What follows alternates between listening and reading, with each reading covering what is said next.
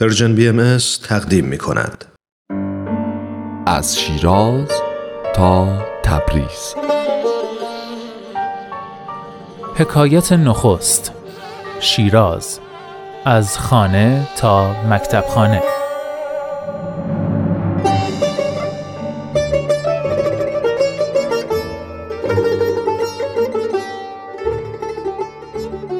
وقتی سید علی محمد حدوداً 6 سالشون بود یکی از دایی های سید علی محمد یعنی میرزا سید علی که بعدها به خال اعظم ملقب شد ایشون رو به مکتب خونه شیخ عابد بردن.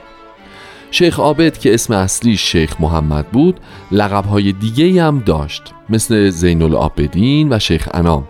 اما بین شاگرداش به شیخونا معروف بود و به خاطر زهد و تقوایی که داشت بین مردم به شیخ عابد شهرت داشت شیخ عابد از پیروان شیخ احمد احسایی و یکی از علمای شیخیه بود و هم به علوم و معارف زمان خودش مسلط بود هم خط خیلی خوبی داشت مکتب خونه شیخ عابد تو محله قهوه اولیا بود و فقط بچه های بزرگان و اعیان شهر به مکتب خونش می رفتن.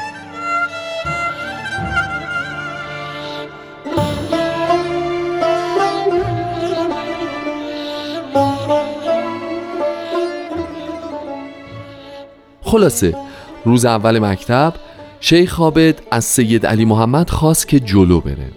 بعد به رسم معمول مکتبدارها جزوه رو باز کرد و اولین جمله یعنی بسم الله الرحمن الرحیم رو ادا کرد و از ایشون خواست که عینا همین جمله رو تکرار بکنه. اما سید علی محمد به جای تکرار معنی عبارت رو پرسید. شیخ عابد از این سوال تعجب کرد و توضیح داد که شما فعلا تفلید و برای شما زوده که از این سوالا بپرسید. اما ایشون با آرامش جواب دادن که کلمه ای رو که معنی اون رو ندونم چطور به زبون بیارم؟ شیخ که تا اون موقع از هیچ کدوم از شاگرداش این چیزی نشنیده بود حیرت زده شد. اما وانمود کرد که معنیش رو نمی‌دونه. ایشون جواب دادن که من می‌دونم. اگر اجازه می‌دید بگم. و معنی بسم الله رو طوری بیان کردن و کلمات الله و رحمان و رحیم رو جوری تفسیر کردن که شیخ تا اون زمان نشنیده بود و نمی‌دونست. شیخ عابد شگفت زده شد. ایشون رو به خدمت دایشون برگردوند و گفت من خود را دارای چنان استحقاقی نمی بینم که به چنین طفل عدیم المثالی درس بدهم. او را به سوی شما بازگردانیده و به شما می سپارم این طفل مانند دیگر اطفال نیست. من در او قوت و قدرت عجیبی می بینم که جز در صاحب زمان در شخص دیگری نیست. بر شما لازم است که او را به کمال عنایت و محبت در منزل نگهداری نمایید و حقیقت این است که او هیچ احتیاجی به معلمینی مانند من ندارد.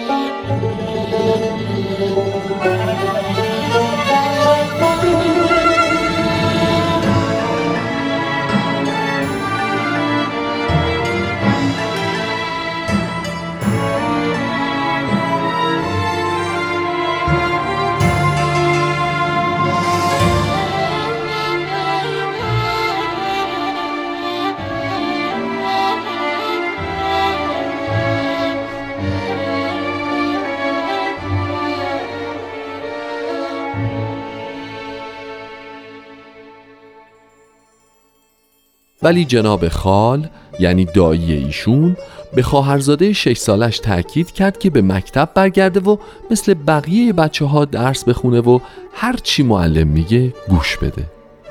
با این حال علم و کمالات روحانی ایشون قابل پنهان کردن نبود و روز به روز بیشتر ظاهر می‌شد.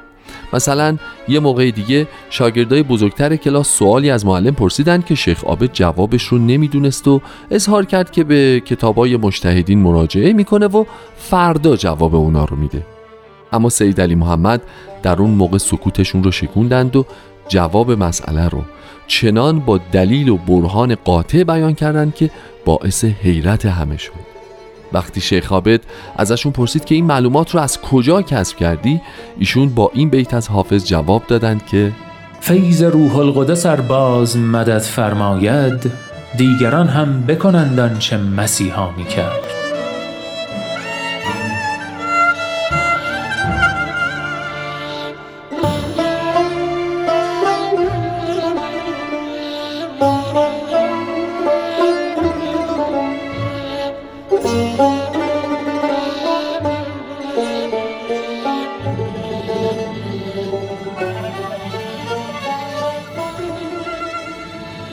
سالها بعد اون طفل یعنی حضرت باب اظهار امر کردند و مقام خودشون رو به عنوان شارع دیانت بابی و مبشر آین بهایی اعلام کردند.